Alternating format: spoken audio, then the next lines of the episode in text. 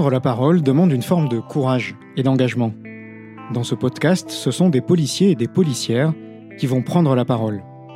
Ils vont nous raconter, vous raconter, une expérience professionnelle qui les a profondément marqués, au point parfois d'influer sur le cours de leur carrière. Police, le podcast. On va s'installer ici. On se met autour de la table là? Ok, très bien. On est en 2013. Céline est chef du groupe d'atteinte aux personnes dans un commissariat du Val d'Oise. Elle a pris ses fonctions six mois auparavant. C'est à l'époque une jeune capitaine qui vient de passer la trentaine. Après quelques années sur la voie publique, elle revient à ses premières amours, l'enquête. Je reçois une plainte en fait d'une jeune femme euh, qui avait déposé plainte dans un commissariat des Yvelines, une jeune femme euh, de 28 ans et qui décrit en fait des faits euh, de viol et d'agression sexuelle qu'elle a subis dans sa plus tendre enfance entre 1988 et 1993. Donc elle avait entre 3 et 9 ans.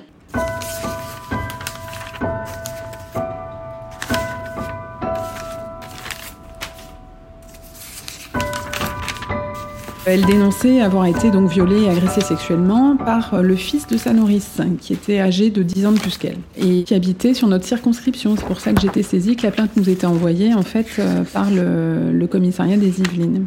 Et à la lecture de cette plainte, en fait, euh, j'ai été extrêmement euh, touchée parce que c'était extrêmement précis.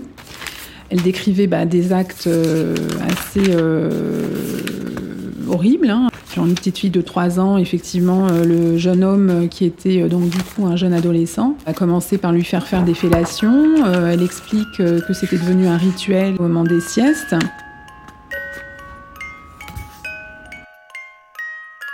Puis après, on est passé sur autre chose jusqu'à euh, ses 9 ans à peu près. Elle déclare aussi dans cette plainte que euh, à l'occasion d'une très forte dispute avec sa sœur, elle a découvert que sa sœur avait également euh, subi des faits de viol de la part de ce même garçon. C'était tellement précis, on, ressentait vraiment vivement le, traumatisme.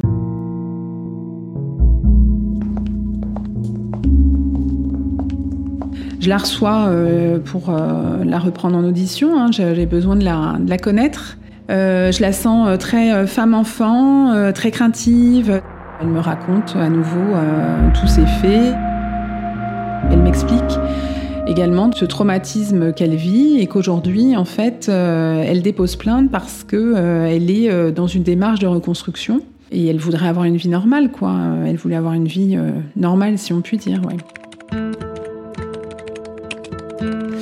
Elle me réexplique euh, donc euh, les relations compliquées qu'elle avait avec sa sœur. Donc c'est terrible parce qu'on se rend compte que toute une famille a été bouleversée et que personne n'en a jamais parlé. Euh, elles n'en ont jamais parlé entre elles. Jamais elles n'en ont parlé à leurs parents. Elles ont vécu en fait leur traumatisme chacune de leur côté en essayant de se construire bon gré mal gré. La sœur aînée, elle refuse catégoriquement d'en parler et de déposer plainte.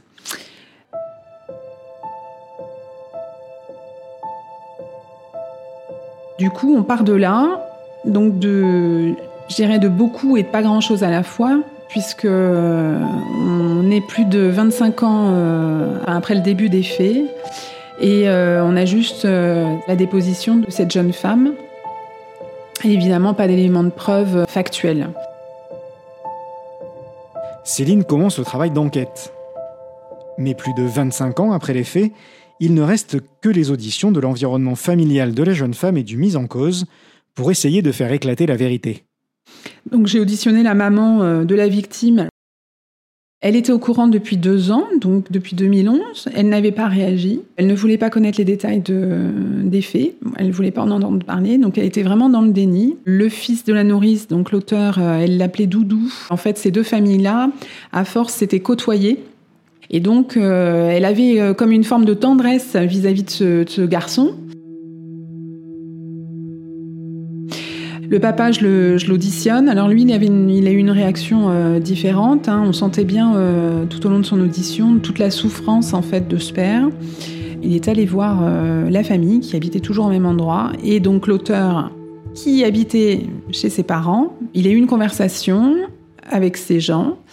Euh, et au vu de, des réactions des uns et des autres, euh, il m'explique qu'il est ressorti convaincu de la réalité des faits, en fait. Il en parle avec sa fille, euh, qui lui dit qu'elle est, voilà, elle est prête maintenant à déposer plainte, donc il, il la soutient dans cette démarche-là.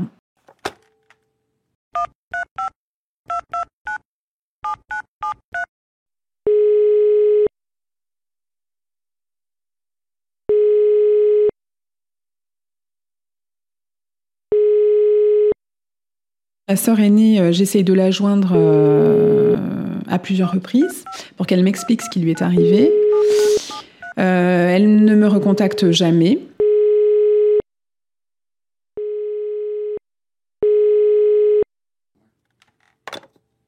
Céline entend également les parents du mis en cause et arrivée au bout des auditions, elle le convoque et le place en garde à vue.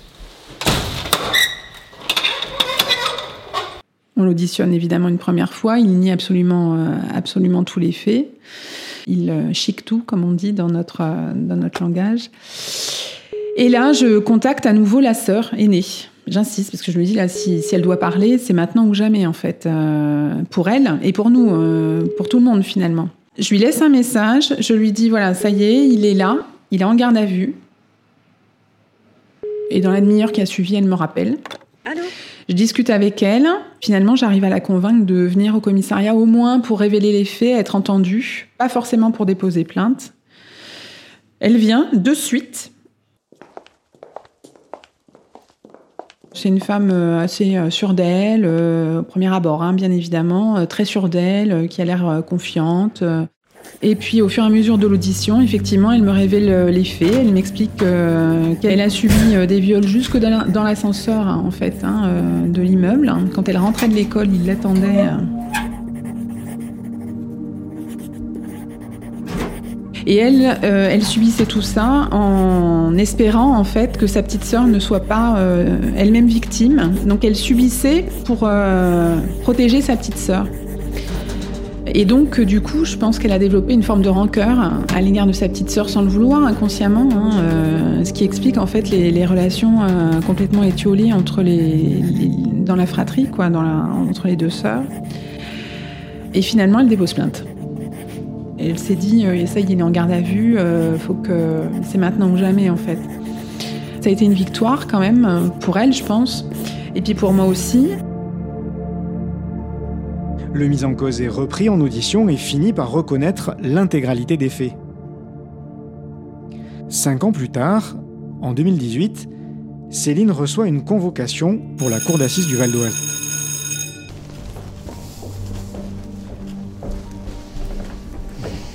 L'audience est ouverte, vous pouvez vous asseoir. Première impression, c'est de me dire chouette, enfin chouette pour euh, les victimes, notre enquête euh, a abouti, c'est à quelque chose. C'est bien, c'est que notre dossier était quand même correctement monté. Mais euh, effectivement, oui, c'est une grande satisfaction, euh, cinq ans après, de, voir qu'on en est arrivé là.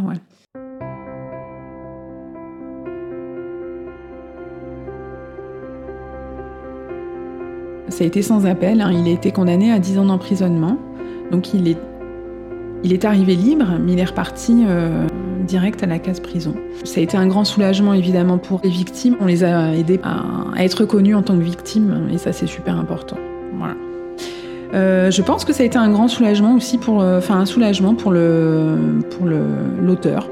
Et puis ça a été aussi un soulagement pour nous, pour moi, pour nous. Ouais, ça a été une ça m'a fait plaisir, si, vous, si vous voulez, d'arriver au terme euh, de cette enquête avec si peu d'éléments au départ. À travers cette enquête, j'ai vraiment ressenti le, fait d'être euh, utile en tant que policier. Une enquête comme ça, je pense qu'on ne devait pas être loin de l'année, quoi. Il faut du temps pour traiter euh, ce type de dossier, parce qu'il faut prendre son temps pour faire les auditions. Hein. Il ne s'agit pas d'auditionner quelqu'un en une demi-heure. Il faut jamais lâcher, quoi, en fait. Hein. Il faut jamais lâcher euh, parce que euh, Est-ce qu'on peut, euh, on peut, même avec rien, arriver à un résultat